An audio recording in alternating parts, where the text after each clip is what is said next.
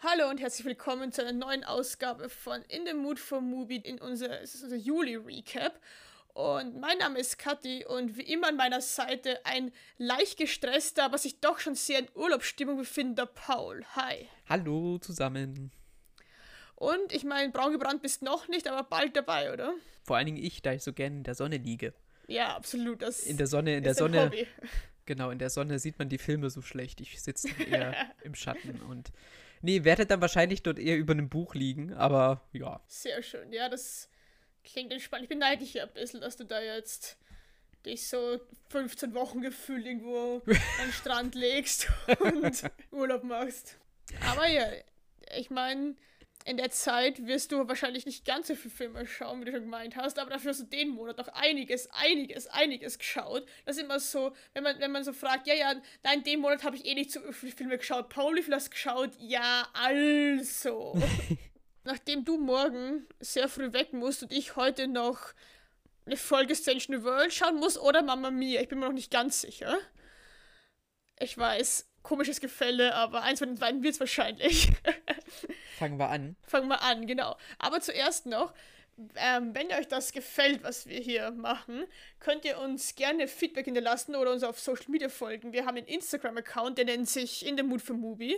Äh, ihr könnt uns auch äh, E-Mail schreiben unter in the mood for movie.com oder uns auf Spotify und Apple Podcast und Google Podcast und was weiß ich wo noch ähm, bewerten und Kommentare hinterlassen und das würde uns sehr freuen. Ja. Und wenn ihr auch Meinungen zu den Filmen habt, die wir heute besprechen, dann gerne immer her damit. Das freut uns immer, das zu lesen. Und Paul, dann hätte ich gesagt, fang mal an, oder? Und ich schieb kurz äh, wie immer noch hinterher, dass wir alles, was wir hier sagen, einfach machen, weil wir Spaß haben und keine Kooperation mit Mubi haben. Ja, aber haut's mir Studentenrabatt raus, ha? Also. Gut, dann hätte ich gesagt, fangen wir mit was an, was wir auch letzten Monat schon besprochen haben, nämlich mit Filmen, die in Deutschland und Österreich aus Gründen so. nicht gleich erscheinen. Ich dachte, ich dachte, wir besprechen jetzt die Filme von letzten Monat nochmal. Ah ja, natürlich, genau. Also ich könnte noch mal was über Red Turtles sagen, wenn du Also, magst. Ja gut, dann lass noch mal damit anfangen mit Schildkröten. Ähm, ja, über Schildkröten reden wir jetzt auch gleich. Aus irgendwelchen Gründen hat sich Movie gedacht, so nö, vor allem in den letzten Monaten immer öfters Unterschied zwischen dem Programm, was du und was ich sehe. Und so auch am 4. Juli gleich, da kam bei dir nämlich ähm, Right Now Wrong Dan, über den wir gleich noch sprechen werden. Und bei mir kam im Gegensatz dazu Unsterbliches Duell. Und ich glaube, die kennst du aber trotzdem, oder? Den kenne ich, den habe ich jetzt auch schon mal gesehen und der ist auch noch im deutschen Mubi-Programm mit enthalten. Und mich hat Ah, okay. äh, vor allem verwundert, dass äh, der Film Right Now Wrong Then äh, nicht kam, weil der Teil eines Teil einer einer Reihe ist, nämlich die Filme von Hong Sang-so, die Mhm. jetzt den Monat beziehungsweise auch im August noch vermehrt vorkommen. Deswegen Ja, bin ich stimmt. gespannt. Ich rechne dann eher nicht damit, dass sie vielleicht bei dir kommen, aber Aha. Mal schauen. Wir muss auch sagen, wir nehmen es diesmal tatsächlich schon ein bisschen früher auf, eben weil ich äh, in ein paar Stunden ein Am bisschen Strand legst in, ja. ähm, genau. Und äh, deswegen wissen wir jetzt noch nicht so genau, was zumindest auf der österreichischen Seite kommt. So, das deutsche Movie-Programm, das wird ja immer vorher schon ein bisschen so zumindest bekannt gegeben. Ich weiß tatsächlich nicht, ob es irgendwo eine Quelle für das österreichische Programm gibt. Das ist eine gute Frage. Ich hätte keine gefunden, aber vielleicht muss ich ein bisschen besser googeln. Das könnte natürlich auch sein. Ja. Gut. Aber nichtsdestotrotz, äh, möchtest du kurz zusammenfassen oder kurz mal auf eingehen, was im unsterblichen Duell geht? Genau. Also Unsterbliches Duell, ein Film von Jacques Rivette. Ein. wie, wie beschreibt man das jetzt? Wenn ich das jetzt Das beschreibe, ist eine dann, sehr gute Frage. dann klingt das vielleicht ein bisschen anders, als man es sich dann vorstellen würde. Es geht im Wesentlichen um die Tochter des Mondes und die Tochter der Sonne, die im Paris der 1970er ja, kommt, glaube ich, hin, so vom Stil sich her. auf die Suche nach einem magischen Stein begeben. Ja. Auf ja, die wenn man Jagd. das so erzählt. Ja, ja, du hast recht. Das, das ist. Wie hat es den Ja. Movie beschrieben? Ja, es ist, es ist eine gute Frage. Das ist übrigens das Paris in den 1975, in den 70er Jahren war es sehr richtig. Genau. Und es, ja, es geht eben um. Genau, okay, ja, gut. Mubi hat es beschrieben als die Sonnengöttin Viva und die Mondgöttin Leni jagen dem kostbaren Stein nach. Also Ja. basically das, was ich auch gesagt habe. Genau. Und das Ganze auf eine sehr abstrakte Art und Weise. Also im Prinzip, im Prinzip haben sie 40 Tage Zeit jedes Jahr, um auf der Erde zu wandern. Und eigentlich, was sie beide wollen, ist diesen Ster Stern, diesen Stein zu bekommen, weil der sie für immer auf der Erde leben lässt. Und sie wollen halt einfach leben im Prinzip und fühlen und Spaß haben und nicht irgendwie mal nur 40 Tage haben und dann in ihr, weiß ich nicht, himmlisches Königreich verbannt werden. Keine Ahnung, wo sie sonst hinkören. Und dieser Stein in diesen 40 Tagen wechselt aber öfter Besitzer als ich Unterhosen, glaube ich. gefühlt. Weil immer wer anders diesen Stein hat, aber die, alle diese Personen diesen Stein haben, auch irgendwie miteinander in Verbindung stehen. Aber das Problem ist nur, wenn eben eine oder ein Sterblicher diesen Stein hat, der immer am Anfang zwar irgendwie großes, ich hätte es als Selbstvertrauen oder Cockiness gibt, äh, besch äh, beschrieben gibt, der Stein, und dann aber sie wortwörtlich einfach ausbrennt. Ja. Und nebenbei haben, äh, also die, die beiden hier, Leni und Viva, die da durch die, Sch die Stadt schlendern und dann quasi, äh, also es ist so ein kleines, es ist auch ein bisschen so ein Intrigenspiel, weil sie halt beide versuchen natürlich auch da Einfluss zu nehmen und so. Sie beide verfügen auch über Kräfte, also es Die ist auch schon nie so richtig erklärt werden. ist auch ein, ein sehr übernatürliches Stück in einem sehr bodenständigen Setting. Also Ja. es ist nicht so, dass wir hier fremde, bizarre Welten oder so sehen oder die Heimatwelt dieser Wesen oder irgendwie etwas, sondern wir haben hier wirklich Kulissen wie ein Hotel, ein Aquarium, also ein, ein großes Aquarium, wo man so reingehen kann. Und, oder, oder, oder Bars oder wa- was weiß ich. Also, und in diesen Settings, eben dem Paris der 70er Jahre, spielt sich diese, diese ganze Kampf, dieser, ja, dieser Machtkampf ab. Ist, ja. Und ich möchte auf ein paar Sachen eingehen, die mir gestern aufgefallen sind beim Schauen. Also erstens mal hat er zumindest einen sehr beeindruckenden One-Shot. Ich weiß nicht, ob du dich erinnern kannst, ich weiß nicht, wie lange es bei dir her ist. Aber es gibt ähm, nach diesem Pokerspiel, wo das erste Mal, ich glaube, die Sonnengöttin den einen von den Leuten verführt, die dann im Endeffekt jetzt den Stein haben. In diesem Hotelzimmer gibt es so einen One-Shot, einmal das ganze Hotelzimmer und da während sie da miteinander zuerst ein bisschen tanzen, dann schmusen und dann was weiß ich. Und das, also zumindest mir aber kein Schnitt aufgefallen. Irgendwann war ich so, hm, irgendwie bewegt die Kamera schon ganz lange da durch dieses Zimmer. Und auf der anderen Seite auch das Sounddesign, das sehr eigen ist. Und wie ich dann in der Wikipedia nachgelesen habe, wurde apparently der ganze Soundtrack am Set aufgenommen, was auch erklärt, warum man ab und zu einen Klavierspieler einfach so ein Bild sieht, der auch niemanden schert. Ja, der setzt dann halt, also immer ein, wo auch die normale Filmmusik einsetzen würde. Genau, genau. Und das macht auch Sinn, wenn sie das wirklich on-set aufzeichnet haben, die ganze, die ganzen Sound, dann macht auch Sinn, warum man den einfach ab und zu dann im Bild sieht. Aber am Anfang war ich so, okay, verstehe ich das gerade nicht? Oder warum sitzt auf einmal ein Typ am Klavier und spielt? Ja, also ich muss auch sagen, allein diese, dieser ganze Film spielt auch mit einer, mit so einer schönen Metaphorik, die natürlich jetzt nichts besonders Neues ist, weil meistens haben wir halt so Licht und Dunkelheit.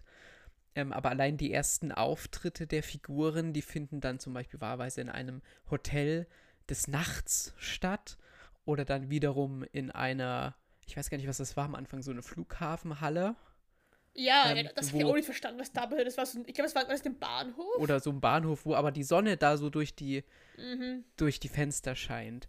Ja, generell ja alles mit Licht und Dunkelheit, Genau, weil die, die Sonnenkönigin verliert halt Nacht, im ja.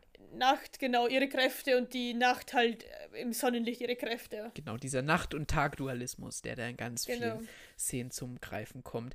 Und eigentlich haben wir halt dann wirklich einen sehr ja, dialoglastigen Film, weil es gibt natürlich keine, äh, keine, wa- was, was soll ich sagen, so keine Actionsequenzen oder keine ähm, Verfolgungsjagden oder irgendetwas auf der Jagd nach diesem Naja, Stein. also das, das, das alle Sachen, die ich mir aufgeschrieben habe, war, also es gibt ja eine, ähm, wie heißt sie, Lucy? Nein, Lu. Ja, doch, Lucy. Lucy, die, ähm, die dann, also die eigentlich ja auch eine Protagonistin ist, die dann am Schluss auch das alles irgendwie zu Fall bringt. Und die ist eigentlich so Neidportier in so einem Hotel. Genau, ja. Und ähm, die wird dann eben von ähm, Leni irgendwie beauftragt, auch diesen Stein zu finden und gewisse Leute zu finden. Und da gibt es dann einmal, ist der so an der großen Anführungszeichen, eine Verfolgung, wo sie, wo die Lucy der, ähm, der Viva dann halt nachgeht. Und wenn sie das als Verfolgung bezeichnet, dann, also die ist halt wirklich, also sie, obviously ist sie keine Detektivin oder was auch immer, aber ein bisschen Menschenverstand, dass man, wenn man wen verfolgt, dem nicht hinterher rennt, dass man das auffällt, dass man wen verfolgt, hätte ich den Leuten schon zutraut. Okay, eine Verfolgung gebe ich dir über die Jagd, über Jagd, den ja, Jagdanteil, ja. Da, da muss man äh, nochmal drüber reden. Ich würde auch, ich würd auch mit dem Verfolgungsteil streiten, wenn ich ehrlich bin, weil wie gesagt, der Verfolgung sollte die eigentlich heimlich sein und das ist alles andere als still und heim, was diese Verfolgung da betrifft. Ja, aber wie hat dir das so gefallen, dass wir quasi so ein total, ich nenne es jetzt mal unmärchenhaftes Setting haben, aber darin dann so eine total also eine Geschichte gigantischen ja. Ausmaßes stattfindet und das Ganze natürlich auch in den Dialogen und wenn sie sich äh, begegnen und so dann ja schon äh, sehr bedeutungsschwanger aufgeladen formuliert wird.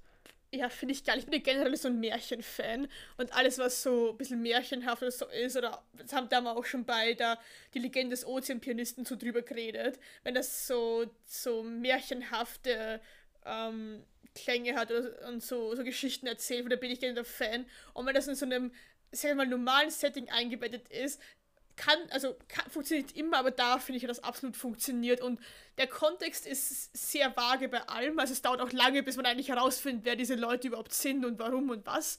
Aber ganz ehrlich gegeben, scheißegal. ich fand einen, ich fand einen Satz sehr schön, bezogen auf jetzt diese beiden Töchter, also auf die Tochter des Mondes und auf die Tochter mhm. der Sonne, von einer Film- und Theaterwissenschaftlerin mit dem Namen Kati. Beziehungsweise ich nehme an, es ist Kathy Van Hout. Äh, aber die hat geschrieben, The two never arrive, they appear.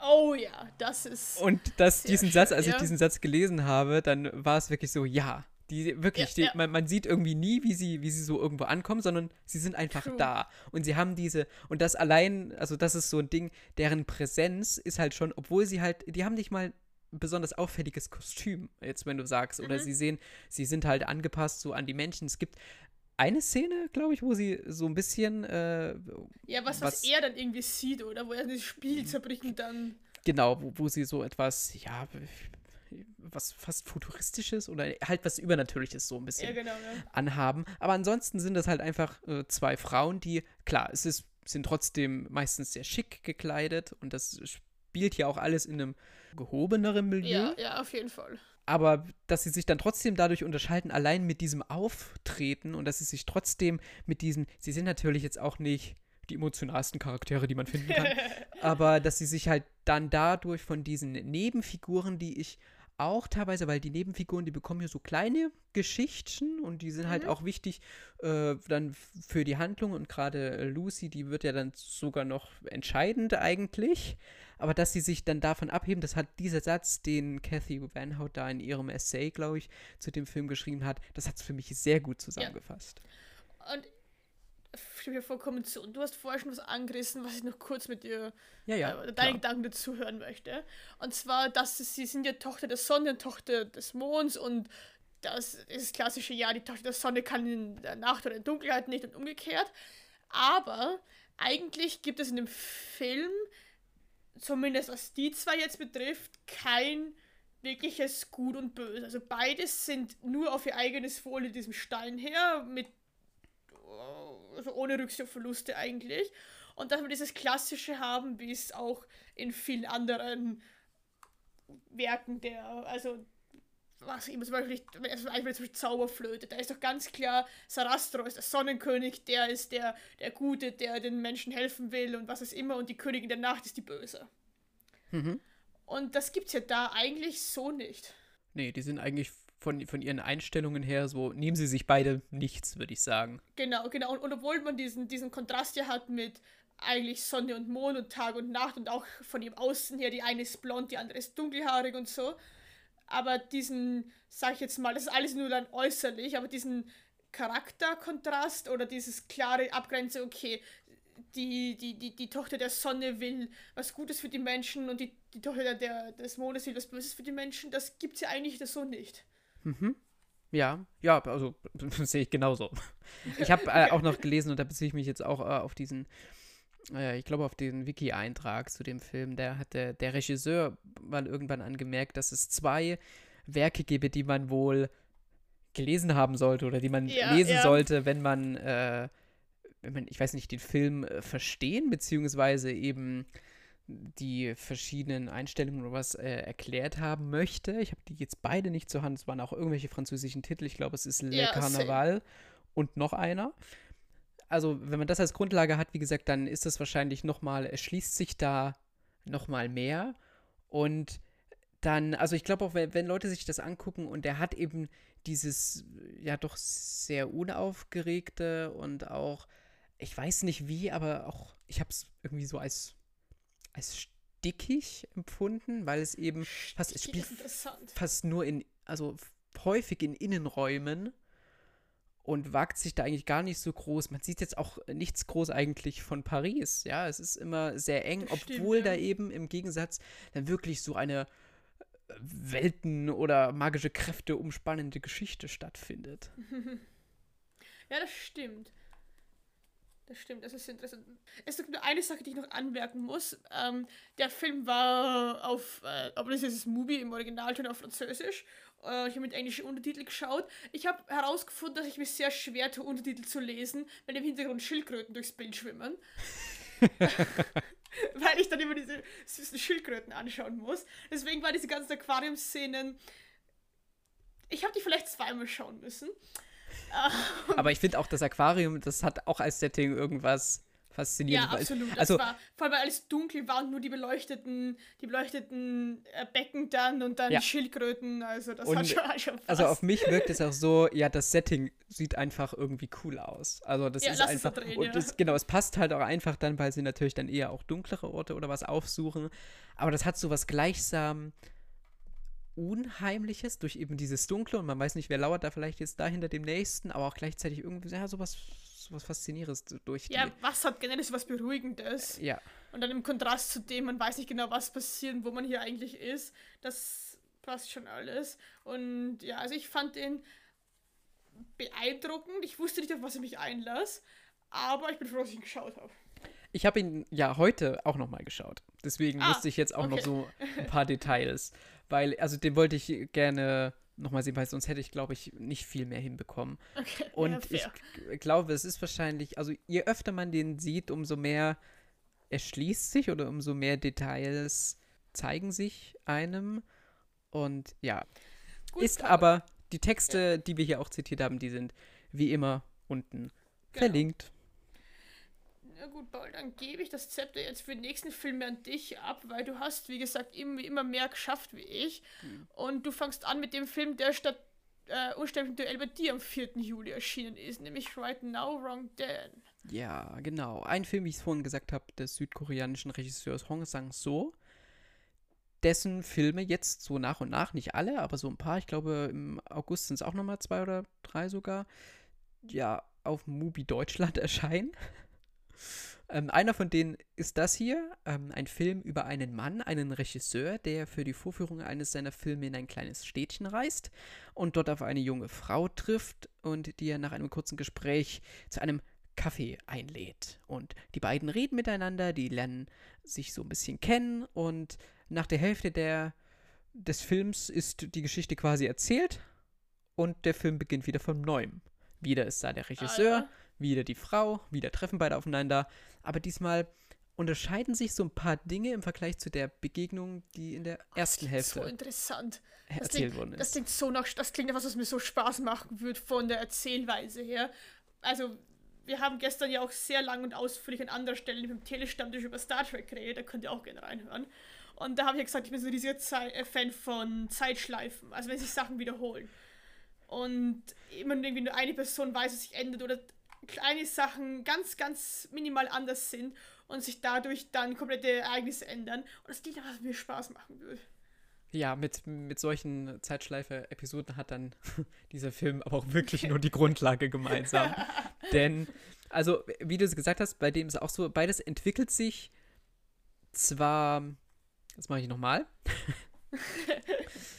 ähm, beides entwickelt sich hier äh, sehr natürlich, keines wirkt da irgendwie erzwungen und die Dynamik ist bei beiden Malen so, als würde der Regisseur einfach nur zwei Menschen beobachten. Und da ist wirklich nichts äh, groß mit Effekten. Und das ist eben seine Inszenierungsweise. Und es sei, glaube ich, gesagt, also es ist ein Film im Stile des Regisseurs. Lange, oft ungeschnittene Einstellungen, zwei Menschen, die sich unterhalten.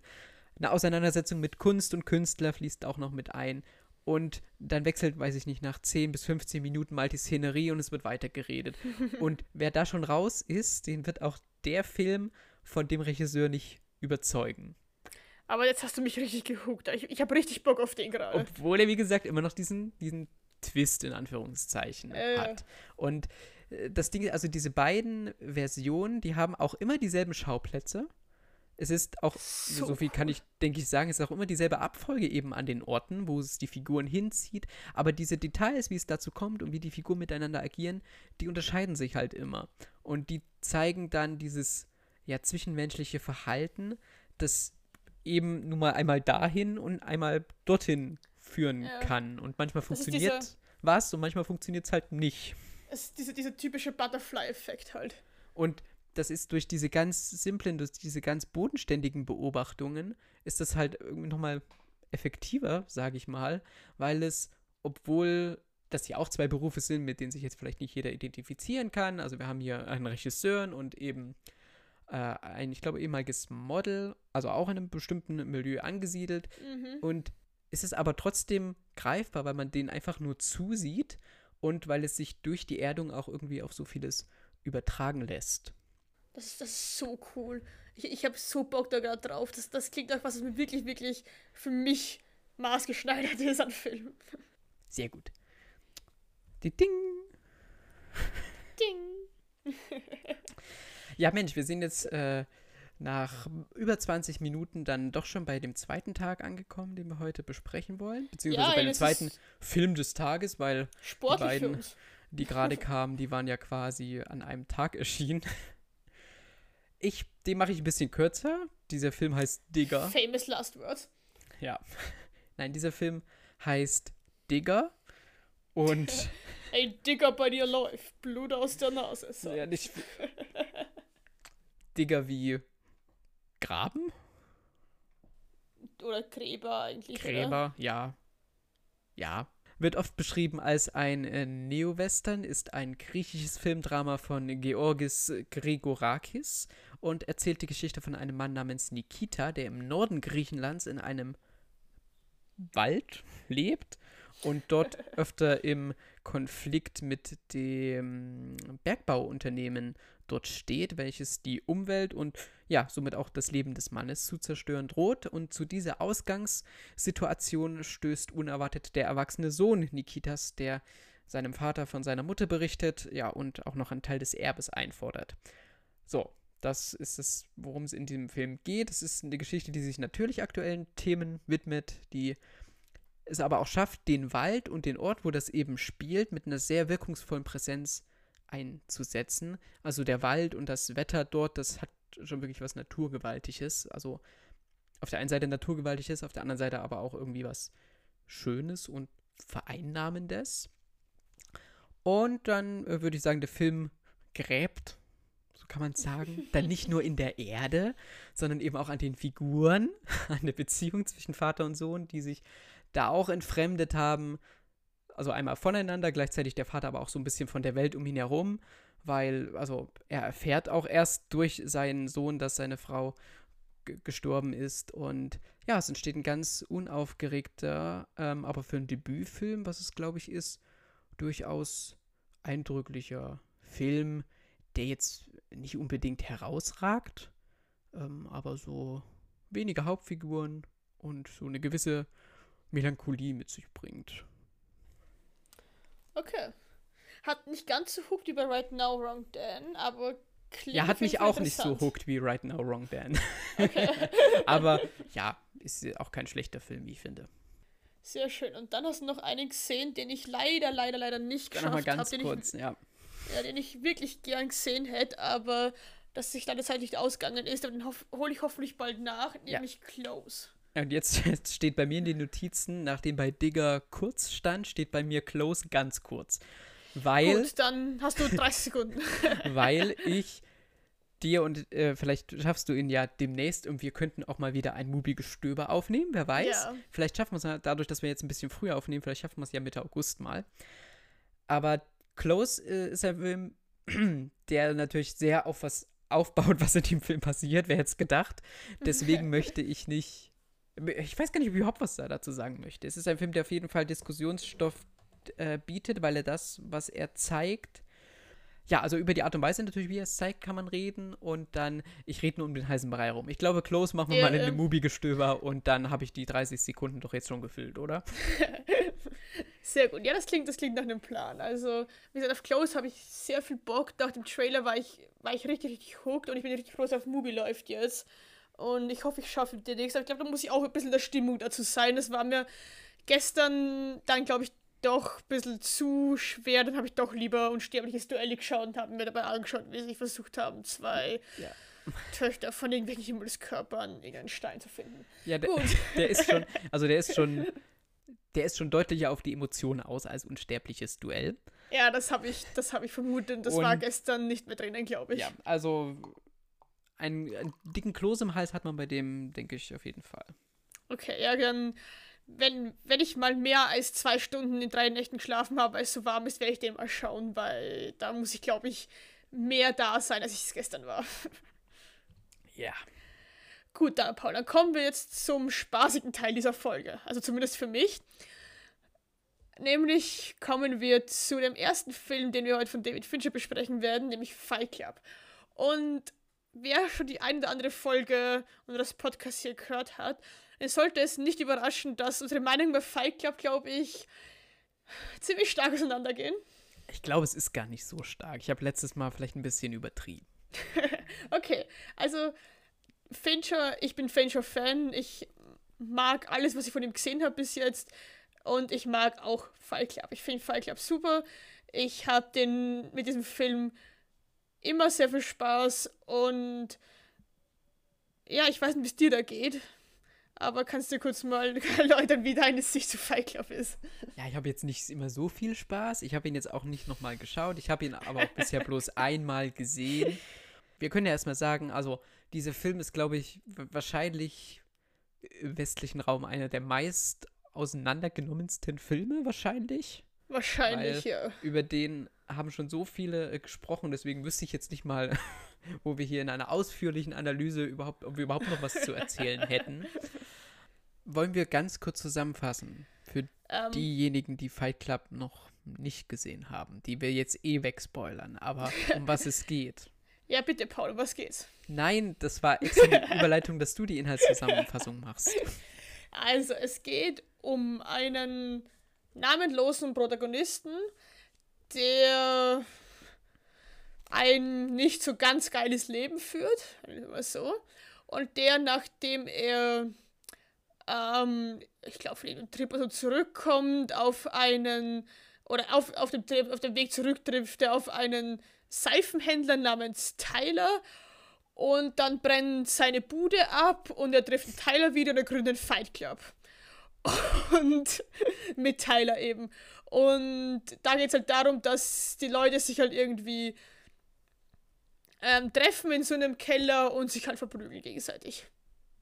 Ja, und da äh, anhand dessen äh, kann man dann halt ganz viele Dinge lesen, die dieser Film eben neben dieser Handlung und neben dem Twist, der für den, glaube ich, der Genau. Film auch mit am bekanntesten ist und das ist, glaube ich, auch ein Teil meines Problems und es hat nicht mal was richtig mit Pauli, dem wir Film alle wissen, selber zu Luke, tun.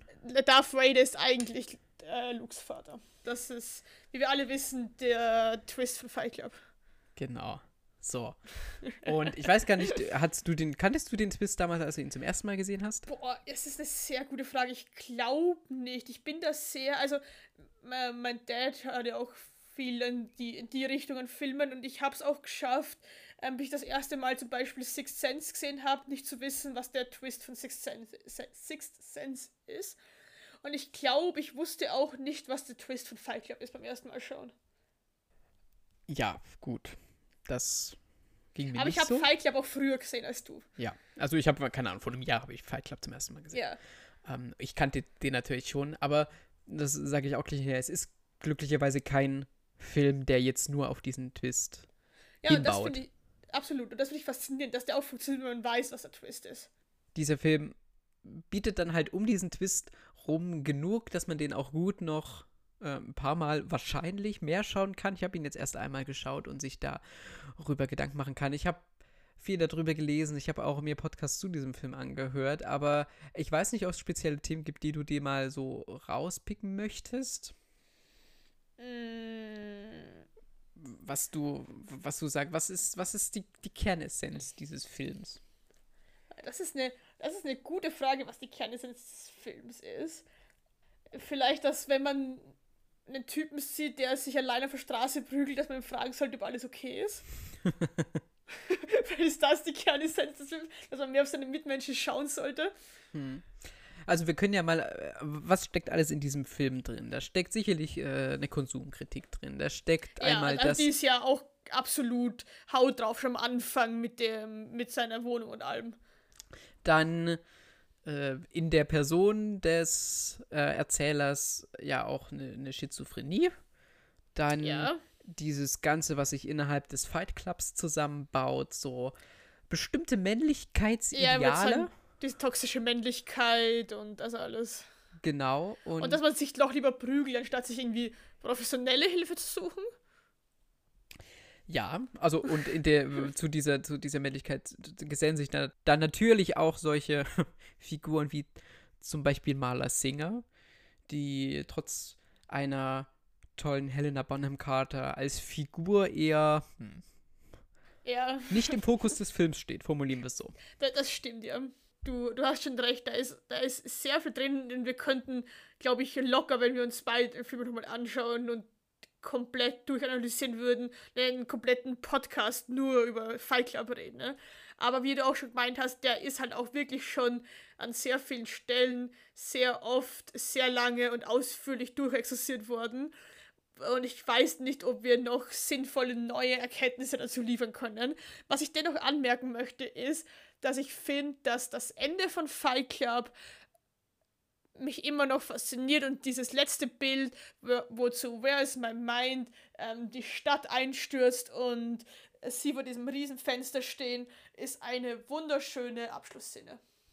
Hm, steckt natürlich ja auch drin, wie weit würde man selber gehen, wenn man in so einer Gruppierung Ja, steckt. genau. Daraus entwickelt sich und ent- entwirft sich ja noch was viel Größeres als jetzt bloß ein Kampfclub. Kampfclub, Und genau, ja. Dann, ich weiß nicht, wie du den halt in seiner Rezeption oder halt in sein, an seinem Status innerhalb der, der Popkultur, wie, wie du das immer wahrnimmst. Aber so das, was ich von dem wahrnehme, ist das von diesen Fightclubs oder von eben der Figur, die Edward Norton hier spielt, trotzdem eine gewisse Faszination ausgeht, Ja, ja. obwohl ich nicht unbedingt denke, dass man für diese eine Faszination hegen sollte. Also ich verstehe schon, warum man eine Faszination, Faszination, ja, Faszination für äh, die Figur haben kann. Und ich glaube einfach, dass aber viele Menschen aus den falschen Gründen ne? oder aus den falschen Idealen äh, den Protagonisten da irgendwie oder auch Brad Pitt ähm, irgendwie Ja. verehren oder denken, dass das cool ist. Aber ich verstehe an sich schon, warum die Figur, also oder beide Figuren Leute fasziniert. Ja, okay. Hm. Ja, ich habe ansonsten nur noch, also ich kann dir sagen, ich habe es versucht, aber so richtig versucht habe ich es eigentlich nie nochmal zu schauen und das wäre auch, das klingt auch viel zu negativ. Aber dieser Style, äh, wann ist er rausgekommen? In den 90ern, ne? Irgendwann, Äh, 99. na, ah. sehr gut. Huh. Genau, 99. Sowohl diese Effekte die es in diesem Film gibt. Ich habe die Anführungszeichen gehört, Paul. Als auch diese CGI-Kamerafahrten. Die Anführungszeichen habe ich auch gehört. Finde ich so schrecklich. Ich kann Also- diese, aber das geht mir bei, das liegt jetzt nicht nur an Fight Club, das liegt Ja, ja, schon wahrscheinlich klar. generell an den 90ern oder an den frühen 2000ern. Ich kann mir das nicht so gut, also es ist, da stellt sich in mir was auf, ein, weiß ich nicht, mein Ästhetikgefühl, wo ich mir denke, oh nein, bitte, bitte blind weg.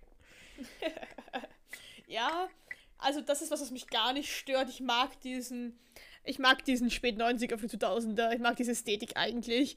Deswegen habe ich da kein Problem damit, aber ich kann verstehen, warum du sagst, dass du das nicht mehr ganz so schön findest heutzutage. Und das, also ich, ich gucke mir wahnsinnig gerne ältere Filme an, ne? Aber es Aber scheint, sind halt. ja, aber es scheint so einen, so einen Zeitraum wirklich, und das sind so die äh, 90er oder frühen 2000er, da ist so ein Zeitraum, da, also da ist es wirklich ganz schwierig gefühlt. Weil dann, es, es sieht so viel nach einfache Schrott aus. Weißt du, ich gucke mir lieber tausendmal so ein, so ein Planeten, so ein Pappmaché-Planetengebilde aus, weiß ich nicht, aus hier Star Trek Raumschiff Enterprise an, als so ein CGI-Kamerashot. Ja, ich finde das aber, vielleicht spricht da auch der, ein bisschen der Technik-Nerd aus mir raus. Ich finde das schön zu sehen, wie sich das alles entwickelt hat, was damals die Möglichkeiten waren, was man daraus gemacht hat und was heutzutage die Möglichkeiten sind, was man daraus macht. Wie Ja, gesagt, Ich bin sehr froh, dass wir das über, über, überwunden haben. Ich würde es wahrscheinlich ja. auch anders sehen, hätte ich den, hätte ich den früher gesehen. Ja, im, im Kino gesehen oder so, da hätte ich wahrscheinlich, wahrscheinlich zu der damaligen Zeit auch geflasht. Boah, das sieht so realistisch aus. Der Pinguin läuft Ja. auf mich zu. Genau. Ach ja, zum Glück ist 3D-Kino kein Ding mehr. Gut, ähm. Ich glaube aber, dass. Oder hast du noch irgendwelche Punkte, die du über Fight Club ansprechen möchtest? Nein, also wie gesagt, wir können. äh, Es nützt nichts, das jetzt hier alles nochmal von neuem wahrscheinlich Ja, finde ich auch. aufzurollen. Dazu gibt es genügend große Podcasts und ich habe da jetzt auch nur kurz ein paar Worte mitgesagt, damit du halt deinen, deinen Fincher-Film hier mit drin hast. Ja, ja, meinen ersten Fincher-Film, der zweite kommt noch. Und über den habe ich einiges zu sagen. Ich spring direkt mal zu Jahrhundertfrauen. Auch einen Film, den ich leider nicht geschafft habe. Im, Im Original übrigens 20th Century Women. Was, wenn man sich das mal so durchliest, eigentlich was komplett anderes bedeutet. Du meinst von, den, von der Übersetzung her meinen die Genau. Was anderes. Ah, ja, ja. Genau, und Ja, Jahrhundert, stimmt. Jahrhundertfrauen klingt halt. Klingt, klingt ein bisschen irreführend, wie ich finde. Ja, Jahrhundertfrauen klingt so wie irgendwie die Frauen, die da, die irgendwie die Besten des Jahrhunderts waren oder so. Oder man sagt irgendein Jahrhundertsportler oder so, dann meint man ja auch immer so einen Ausnahmesportler oder was auch immer. Ja, genau. Und da 20th Century Women trifft es da schon ein bisschen besser. Gut, dann erleuchte mich, was die 20th Century Women gemacht haben. Dieser Film spielt in den 1970ern, beziehungsweise Ende der 1970er und behandelt eben Frauen, die im 20. Jahrhundert gewirkt haben, sage ich mal so. Aber jetzt nicht irgendwelche berühmten Persönlichkeiten, sondern es geht um zum einen Dorothea, das ist eine alleinerziehende Mutter eines Jungen in der Pubertät. Ähm, Mm, und Ganz dann lustig. ja, so, so schlimm ist es nicht. Ähm, Okay. und äh, die, dieser Junge lebt, wie gesagt, mit seiner alleinerziehenden Mutter, ähm, aber auch mit einerseits der, ich glaube, sie ist ein bisschen älter, mit Julie, einer weiteren jungen Frau und außerdem noch der 24-jährigen Abby zusammen, die auch so ihre äh, Geschichte hat und deren äh, ja, Wege sich halt immer kreuzen, die miteinander befreundet sind und so weiter. Und das erzählt so ein bisschen äh, die Geschichte von ihrem, äh, von ihrem Leben.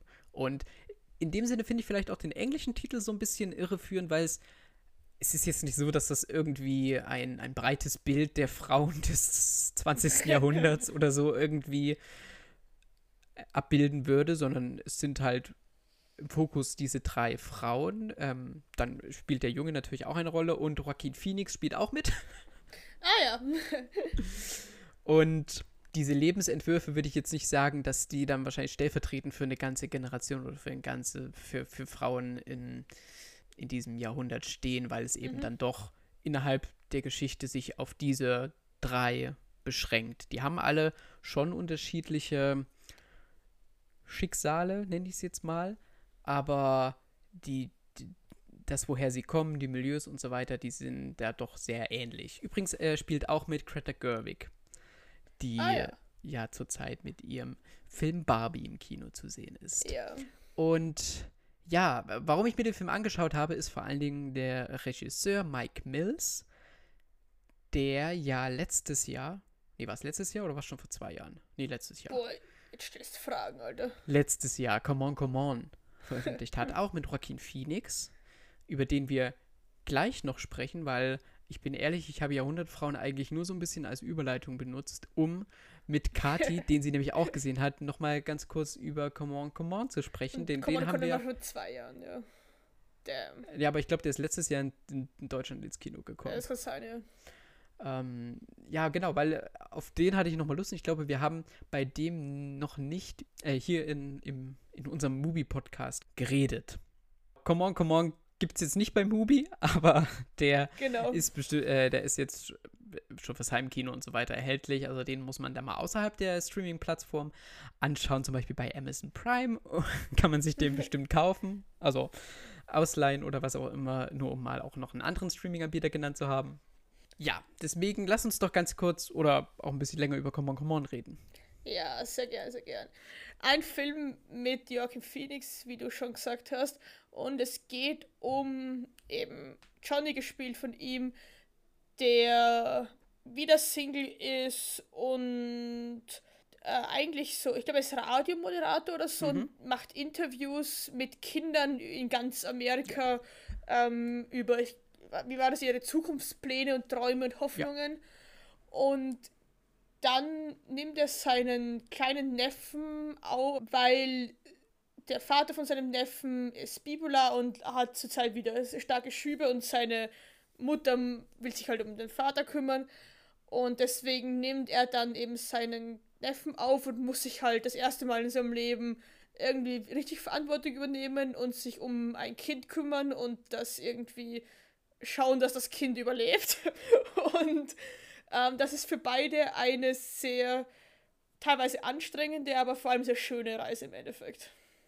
Ja, und es ist jetzt nicht irgendwie eine Komödie, wenn du sagst, da muss, muss er plötzlich da mit seinem Neffen zurechtkommen, äh, sondern das ist ein ganz gemächliches oder ein ganz geruhsam erzähltes Drama. Absolut. Empathisch gegenüber der Figur, die Joaquin Phoenix spielt, aber auch gegenüber der Figur des Neffen. ja, eigentlich gegen, all, gegen alle Figuren, auch der Mutter und dem Das stimmt, Vater ja, ja, vom klar. Neffen. Die, die, die, die spielen am Rande immer wieder eine Rolle und sind ja natürlich unaufhaltsam damit verknüpft. Und auch selbst in den Interviews, die hier ja dazwischen gestreut werden, diese Interviews, die Joaquin Phoenix Figur da mit eben Kindern und Jugendlichen führt äh, und sie zu einer, ja eben zu der Zukunft befragt, die sind auch so empathisch eingefangen und so auf Augenhöhe. Also das ist ein Film, der wirklich seinen Figuren so ehrlich begegnet und sie einfach so sein lässt, wer, wer sie sind und dass sie sich entfalten können. Das fühlt sich so authentisch an. Und ich habe auch in Jahrhundertfrauen jetzt gemerkt, dass mir Joaquin Phoenix gerade in solchen Rollen noch, noch mal viel besser gefällt als in sowas wie Joker. Ja, aber er ist generell ein so genialer Schauspieler, auch in, in Hör und so. Also, auch wenn er gar keinen Anspielpartner eigentlich hat, ah, ist der Typ einfach ein Wahnsinn. Ja, Aber ich finde, also, was du sagst, ist vollkommen richtig. Und ich finde auch auf Augenhöhe ist genau das richtige Wort dafür. Der verurteilt niemanden, der verurteilt niemand für die Situation, in der er ist, wie er darin handelt und wie sie ausgehen, sondern der versucht, oder nicht der versucht, er schafft es wirklich, jeder Person und jeder Figur in diesem Film den nötigen Respekt für jede Situation, in der sie sich befindet, einzuordnen und, oder einzuräumen. Und wir werden heute auch nochmal Überraschung, Überraschung über WADA reden. Ne? Und ich finde, das ist auch was, also auch wenn es Agnes WADA oft Dokumentationen macht, aber einfach diesen Raum für Figuren, ihre Geschichte zu erleben, Fehler zu machen und nicht immer perfekt zu handeln, ohne von irgendwem verurteilt zu werden, ist einfach sehr schön. Ja, und er macht vor allen Dingen auch was, was viele andere Filme, Dramen und Komödien auch nicht machen. Er lässt seine Figuren halt auch miteinander reden.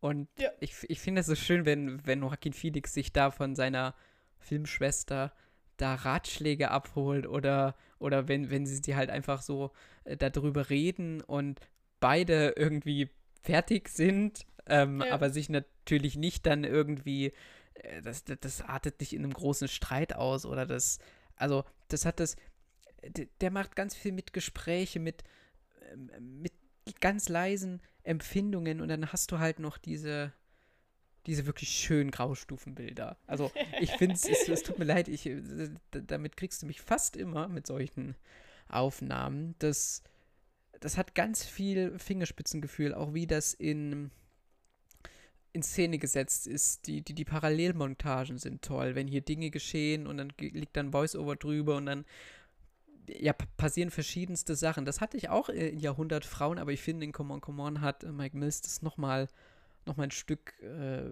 besser gemacht. Und Aber jetzt, wo du Jahrhundert Frauen kennst, willst du schon sagen, dass es sich zwischen den Filmen eindeutig, auch wenn sie vom Stil her logischerweise ähnlich sind, sich doch handwerklich um einiges weit entwickelt hat, oder? Also aber weiterentwickelt schon, einiges weiß ich gar nicht, weil also so unterschiedlich von ihrer Inszenierung, würde ich sagen, sind sie gar nicht. Okay. D- Das Ding ist halt, dass bei Jahrhundert Frauen, dass Mike Mills sich da noch auf mehr Figuren und auf noch mehr Charaktere versucht hat zu fokussieren, was man halt bei, bei Come On, Come On hast du halt wirklich, wenn du die Mutter noch mitzählst, vielleicht drei Hauptfiguren, Ja, ja. aber eigentlich sind es wirklich nur Joaquin Phoenix und sein Neffe. Und dann halt noch so wirklich paar Randfiguren, wohingegen halt bei Jahrhundertfrauen wirklich die, die Figuren und auch ihre ganz unterschiedlichen Leben im, im Okay. Vordergrund stehen. Und das, finde ich, macht Come On, Come On halt nochmal ein Stück intensiver. Mhm. Und Stimmt, ja, ja. wie gesagt, also ich finde ihn so gut gespielt. Also von allen, Ja. wirklich von allen. Ich finde auch, ich glaube, wir können beide eine uneingeschränkte Empfehlung für Come On, Come On aussprechen, weil das ist wirklich ein wunderschöner Film mit sehr viel Fingerspitzen und Feingefühl, der, wie gesagt, so eine rührende Geschichte so respektvoll erzählt, Ja. dass... Wenn, wenn alle Menschen so agieren würden ja, oder ihren anderen Menschen so viel Empathie oder so viel, ja, einfach entgegenbringen, genau, entgegenbringen würden, wie, wie dieser Film, wie in diesem Film, wie die Figuren in diesem Film oder wie eben auch Ja. der Regisseur den Figuren in diesem Film, dann äh, wären wir, glaube ich, Star Trek Utopie. dann hätten wir, ja, dann hätten wir äh, eine sehr äh, utopische Welt hier wahrscheinlich. Ja. Definitiv. Gut, Paul. Dann hast du noch einen Film gesehen, den ich auch nicht probieren werde auszusprechen. Ich habe keine Ahnung, um was es geht, aber bitte. Habe ich noch einen? Ja. Ähm, irgendwas mit Friedhof oder so? Ach so, ja. Weil ich habe eine Performance vorbereitet. Ah, okay. Jetzt folgt eine Entspannungsübung. Bitte lehnen Sie sich zurück und schließen Sie Ihre Augen. Sie werden Ihre Umwelt nun einmal bewusst und ganz ohne Hektik wahrnehmen. Atmen Sie ein und aus. Wir begeben uns auf den Friedhof der Könige, den Cemetery of Splendor, in dem ein Film und ich habe mich verlesen. Aber es war echt gerade so schön. Ich habe so schön ruhig geatmet, die Augen waren zu, Paul. ja. Es wäre es, es wär eh gleich der Bruch gekommen. Ähm, aber genau, ich wollte eigentlich zu dem Film überleiten, äh, Cemetery of Splendor von Abhichat Pongwerasetakul, aber ich bin über meinen eigenen Satzbau gestolpert. Ja. Passiert. Schön. Gut, dann lasse ich den Rest des Satzes jetzt auch weg und fange dann direkt an. Machst du jetzt gerade ASMR? Hallo. Oh Gott.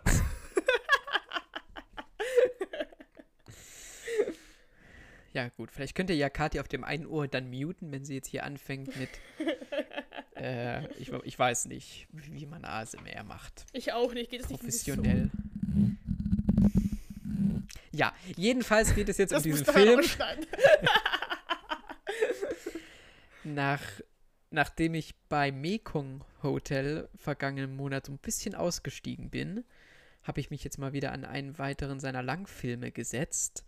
Und der erzählt die Geschichte von einem provisorischen Krankenhaus in einem thailändischen Ort, in dem Soldaten behandelt werden, beziehungsweise mehr untergebracht werden, die alle in einen mysteriösen Schlaf gefallen sind. Angehörige besuchen sie an ihren Betten, die Schwestern pflegen sie, manchmal wacht auch einer auf, dann kann man kurz mit ihm sprechen, aber dann fällt er auch ziemlich schnell wieder in, die, in den Tiefschlaf. Und wenn die dann schlafen, dann gibt es keine große Möglichkeit natürlich mit den Soldaten irgendwie zu kommunizieren, außer einer jungen Frau, die quasi als Medium fungiert und durch die Träume mit den Männern da Kontakt aufnehmen kann. Und der Film folgt jetzt eben so einer Pflegerin, die sich da um einen, vor allen Dingen um einen Mann kümmert, der eben mal, wieder zu sich kommt, ähm, und um eine junge Frau, die eben diese Kommunikation da herstellen kann. Und das ist alles in einem Tempo, das sich wirklich Zeit lässt. Aber wenn du das sagst, heißt das was. Das ist ein Kino des Dahintreibens. Also wir beide haben ja Memoria mhm. geschaut. Ich finde schön, dass Memoria immer noch als Standard für langsame Filme bei uns dient. Das ist so die, die Baseline. Damit, damit haben wir die Theresia vertrieben damals. Und das ist halt die Baseline für sehr langsames Memoria. Finde ich sehr schön.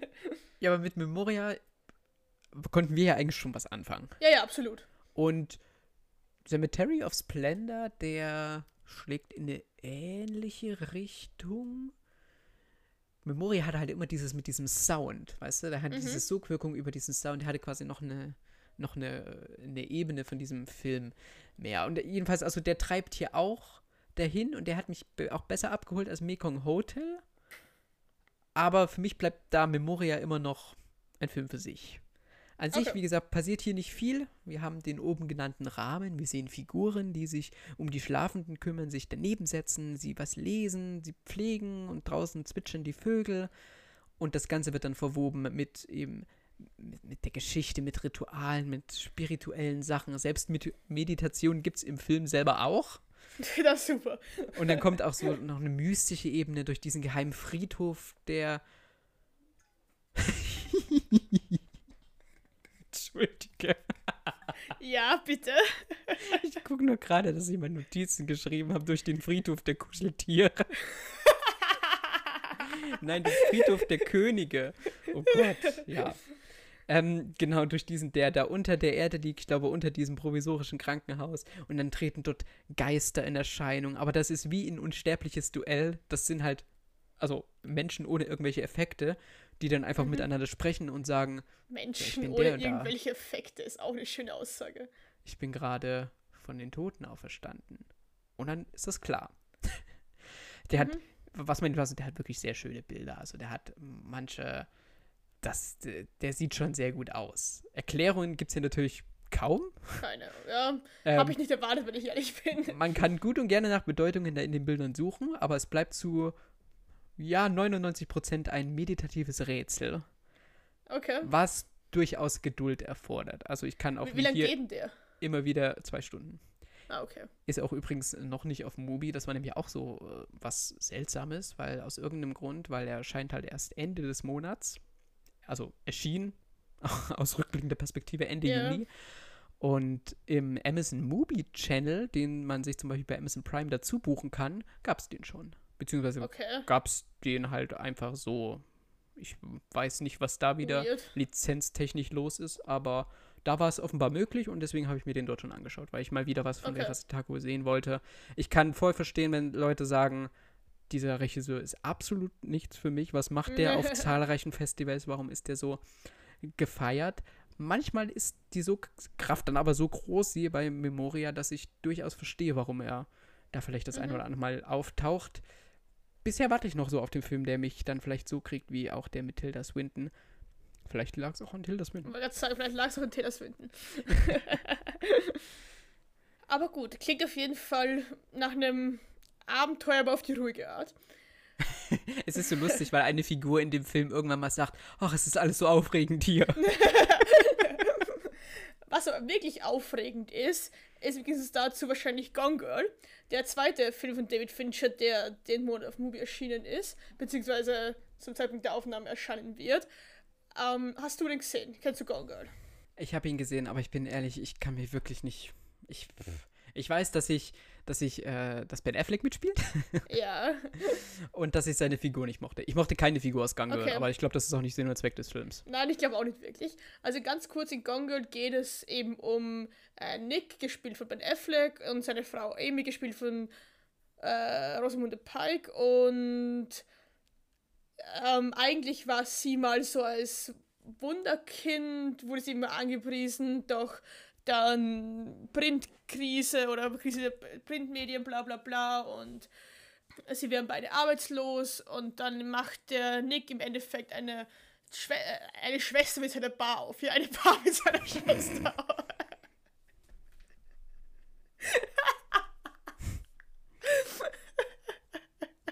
er macht seine Schwester mit einer Bar auf.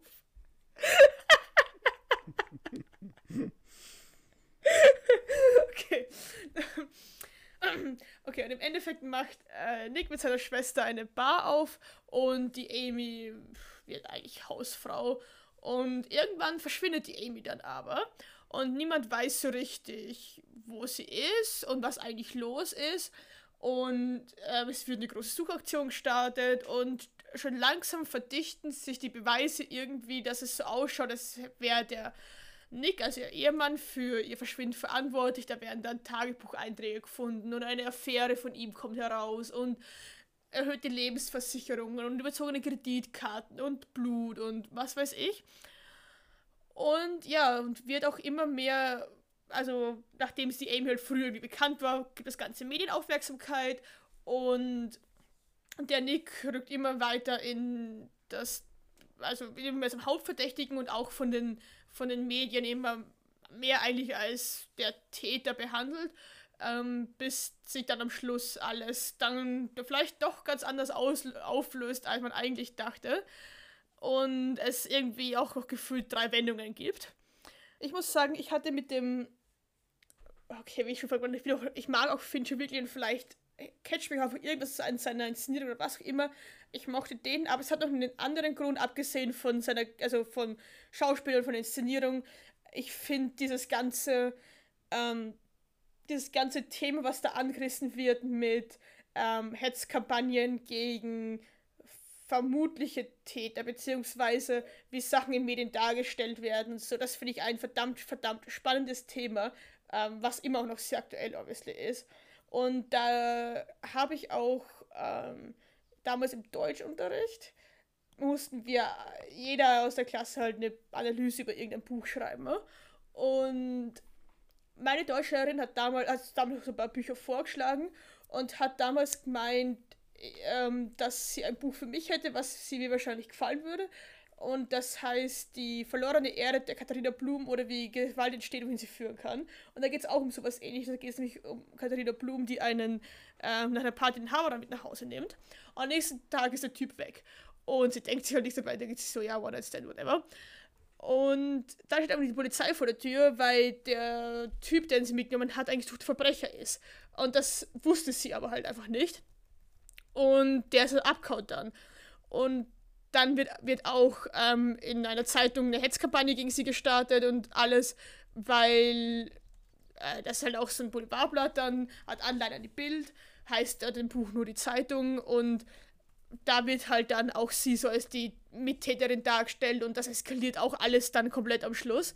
Und ich finde sowas absolut spannend. Ich finde traurig, dass sowas passiert, aber ich finde das Thema von ähm, wie Medien einen beeinflussen, wie man mit ihnen umgehen sollte und wie mit ihnen eingesetzt werden, finde ich so spannend, dass ich, dass das auch das ist, was mir in diesem Film hängen geblieben ist und dass ich deswegen den Film vielleicht auch so gut finde. Aber jetzt, wo du das sagst, ich glaube, dieser mediale Anteil ist mir tatsächlich, also gut, er ist mir jetzt natürlich entfallen, weil ich daran jetzt gar nicht mehr gedacht habe, aber das war, glaube ich, ein Aspekt, den ich ja auch eher mochte an diesem Film. Ja.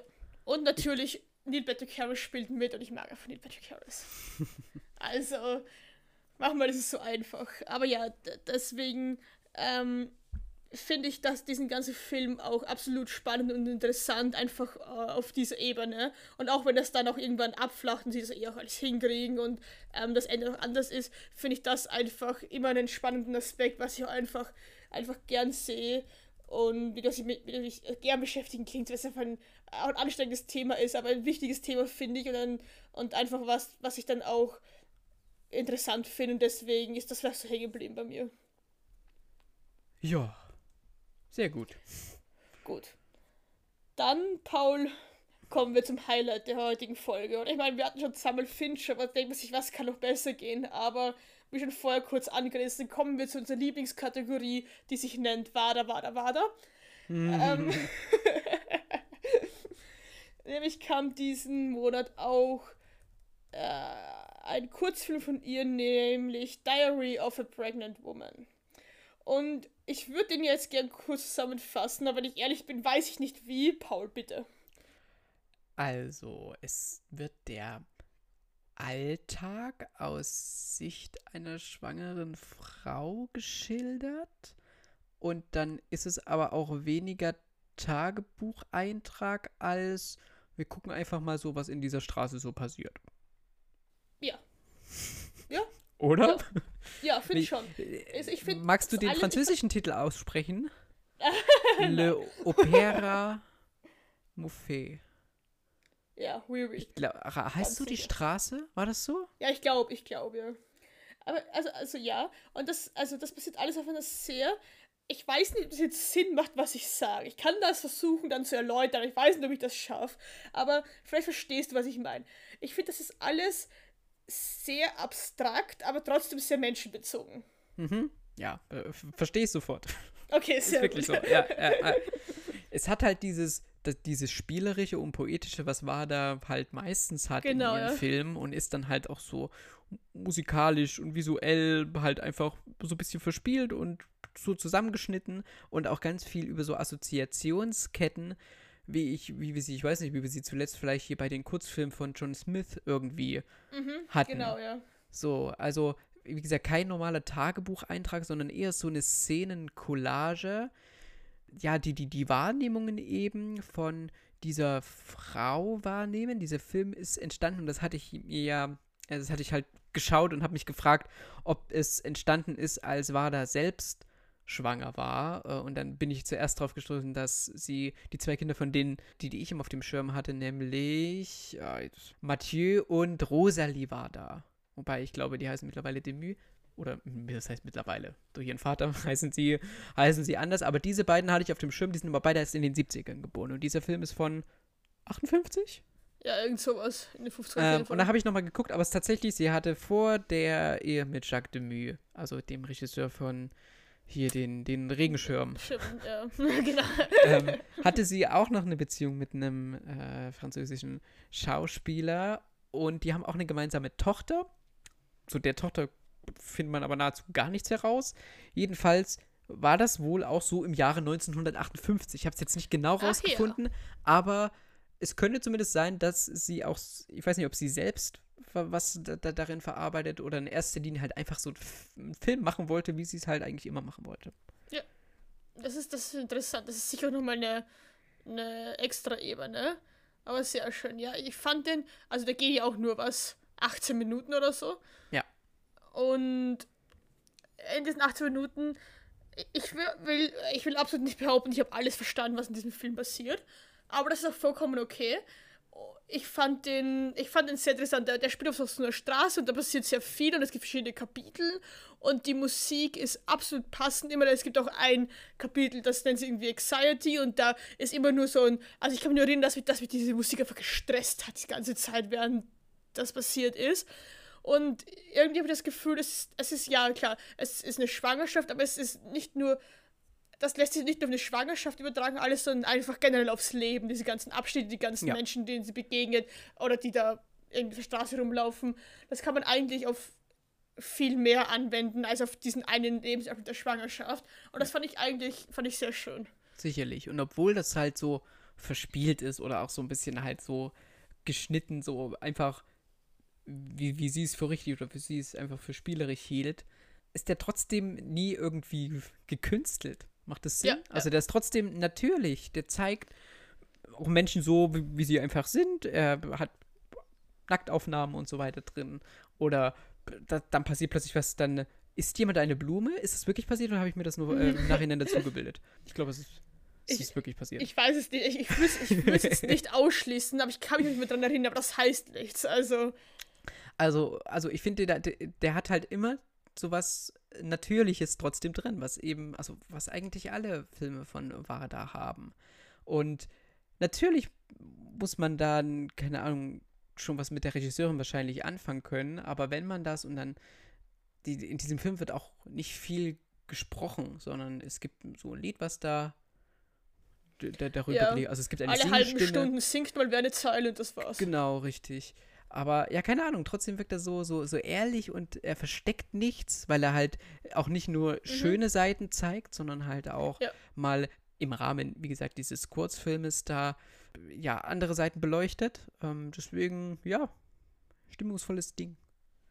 Definitiv, definitiv. Und wie bei allen war der Film definitiv eine Empfehlung von uns beiden, oder? Ja, gut. Haben wir was anderes erwartet, ehrlich Nein, gesagt. eigentlich nicht. Nein. So. Dann, Paul, hast du noch einen Film, der den Monat kam, den du erwähnen möchtest, nur dass du ihn mal erwähnt hast, dass er gestartet ist? Weil ich würde noch gerne erwähnen, ähm, dass der ist zu dem Zeitpunkt, äh, sind wir ein bisschen zu früh dran, aber es kommt noch, und wenn ihr das hört, ist er schon erschienen, äh, Searching for Sugar Man. Ja, stimmt. Ein Allgemein Sehr schöner Film. müssen wir sagen, was wir hatten im Monat Juli so eine kleine Musikoffensive, nenne ich es mal. Wir hatten nämlich Ja. mit Wo bist du? Joao Gilberto. Wir hatten ähm, Root Boy, Mhm, denke ich an Deutschland in der Nacht und eben auch äh, Searching for Sugar Man. Vier Mhm. Filme, die ich jetzt so beim Überfliegen, vielleicht ist noch einer dabei, gefunden habe, die alle sich so um eine bestimmte Musikrichtung oder um einen bestimmten Künstler, meistens ist es ein Künstler, drehen. Und davon habe ich, ja gut, Searching of Sugar Man habe ich gesehen, aber die anderen habe ich leider nicht geschafft. Space is the place, oder? Space is the Place stimmt halt auch natürlich was Musikalisches, wobei der auch noch so auf eine abgedrehte Art Afrofuturismus ist. Also das ist dann Okay. noch, das ist nochmal so, so gefühlt ein ganz eigenes Erleben. Ähm, aber so richtig von den Musikbiopics habe ich leider nichts geschafft. Ja, ich leider auch nicht. Root Boy würde mich interessieren. Ja, es kam noch Glücklich wie Lazaro. Den hatten wir ja letztes Jahr, aber der kam ja bei dir auch nicht. Letztes Mal Mhm. hat man den schon angesprochen. Deswegen habe ich ihn jetzt auch nicht nochmal angesprochen. Battle Royale. Ach ja, Kam stimmt, Battle Royale kam. Der ja. zwar, den habe ich vor einigen Jahren mal gesehen, der mich, äh, der ist wahnsinnig brutal, Nachhaltig aber hat verstört? mich, ja, würde ich nicht mehr sagen, weil ich, er hat mich erstaunlich kalt gelassen. also, ja, Dann kommen wir zum Abschluss, wie bei jedem Movie Recap, noch kurz auf die Filme vom nächsten Monat zu sprechen, auf die wir uns freuen. Und wenn ich da die, Fil äh, die Liste jetzt einmal durchklicke, das Einzige, was mir sofort auffällt, ist eigentlich EO, dieser Film mit dem Esel, der auch den Oscar gewonnen hat. den Oscar hat er nicht gewonnen. Nicht aber, gewonnen? Okay. Aber, für den aber Oscar er nominiert war auf jeden nominiert, Fall. Richtig, Das ist so das- ja, Erst, was mir jetzt ins Auge springt. sehr gerne. Also den wirklich, der ist super. Ähm, ja, also, ja. Es kommt unter anderem A Hero von Asghar Farhadi. Der hat sowas gemacht wie Nada und Simin eine Trennung. Und A Hero, der kam, glaube ich, auch vor ein, zwei Jahren im Kino. Äh, über den, ja, ließ es sich auch gut reden, weil der auch so wieder so ein Mhm. Dilemma im Zentrum stehen hat, über das man gut reden kann. Aber guck mal, was du schaffst. Dann kam äh, Medusa Deluxe. Der lief ja jetzt erst im Kino.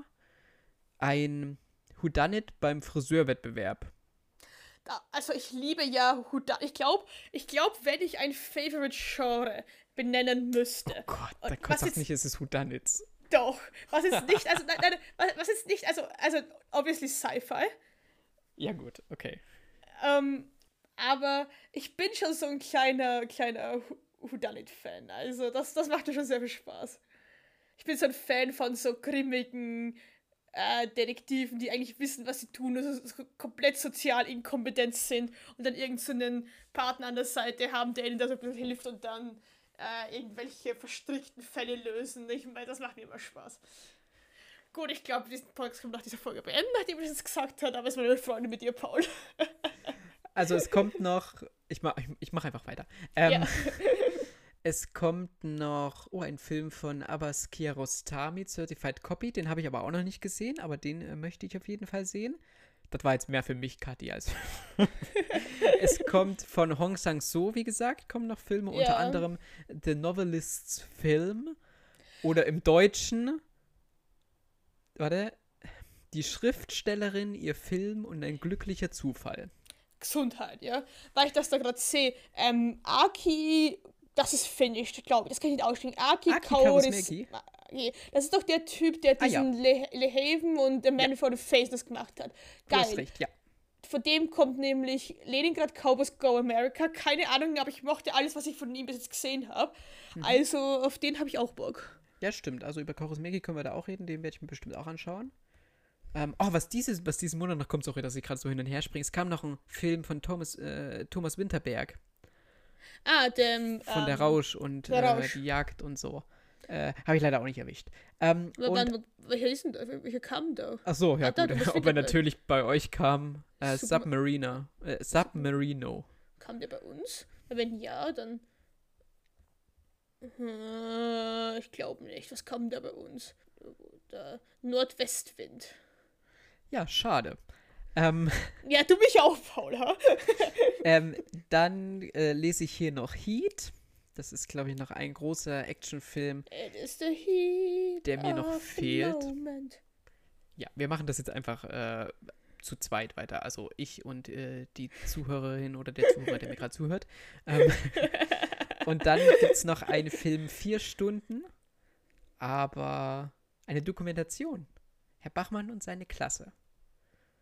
Ah ja, der, der, der sagt mir was. Der ist auf, also den fand ich, als ich ihn gesehen habe, bei dem bin ich mir jetzt nicht sicher, ob ich den tatsächlich nochmal schaffe. Aber der ist Hm. sehr interessant. Okay. Ja. Es sagt mir, es sagt, es sagt mir was. Ich weiß nicht, um was es da geht, aber das sagt mir irgendwas. Den, den kenne ich vom Titel her. Gut, dann vielen Dank fürs Zuhören. Wir können uns, wie schon am Anfang erwähnt, natürlich auf allen möglichen, also hauptsächlich auf Instagram finden, unter in the Mood for Movie oder uns eine E-Mail schreiben an in the Mood for Movie. Wir freuen uns über jegliche Art von Feedback, Bewertung auf Spotify, Apple Podcast, Google Podcast, äh, wo auch sonst noch, keine Ahnung. Ähm, überall im Internet. In dem Sinne, Paul, vielen Dank für diese wunderschöne Aufnahme wieder.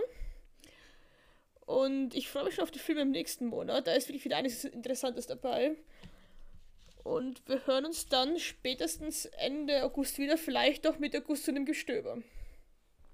So, mach mal's. Tschüss, muss Koffer packen.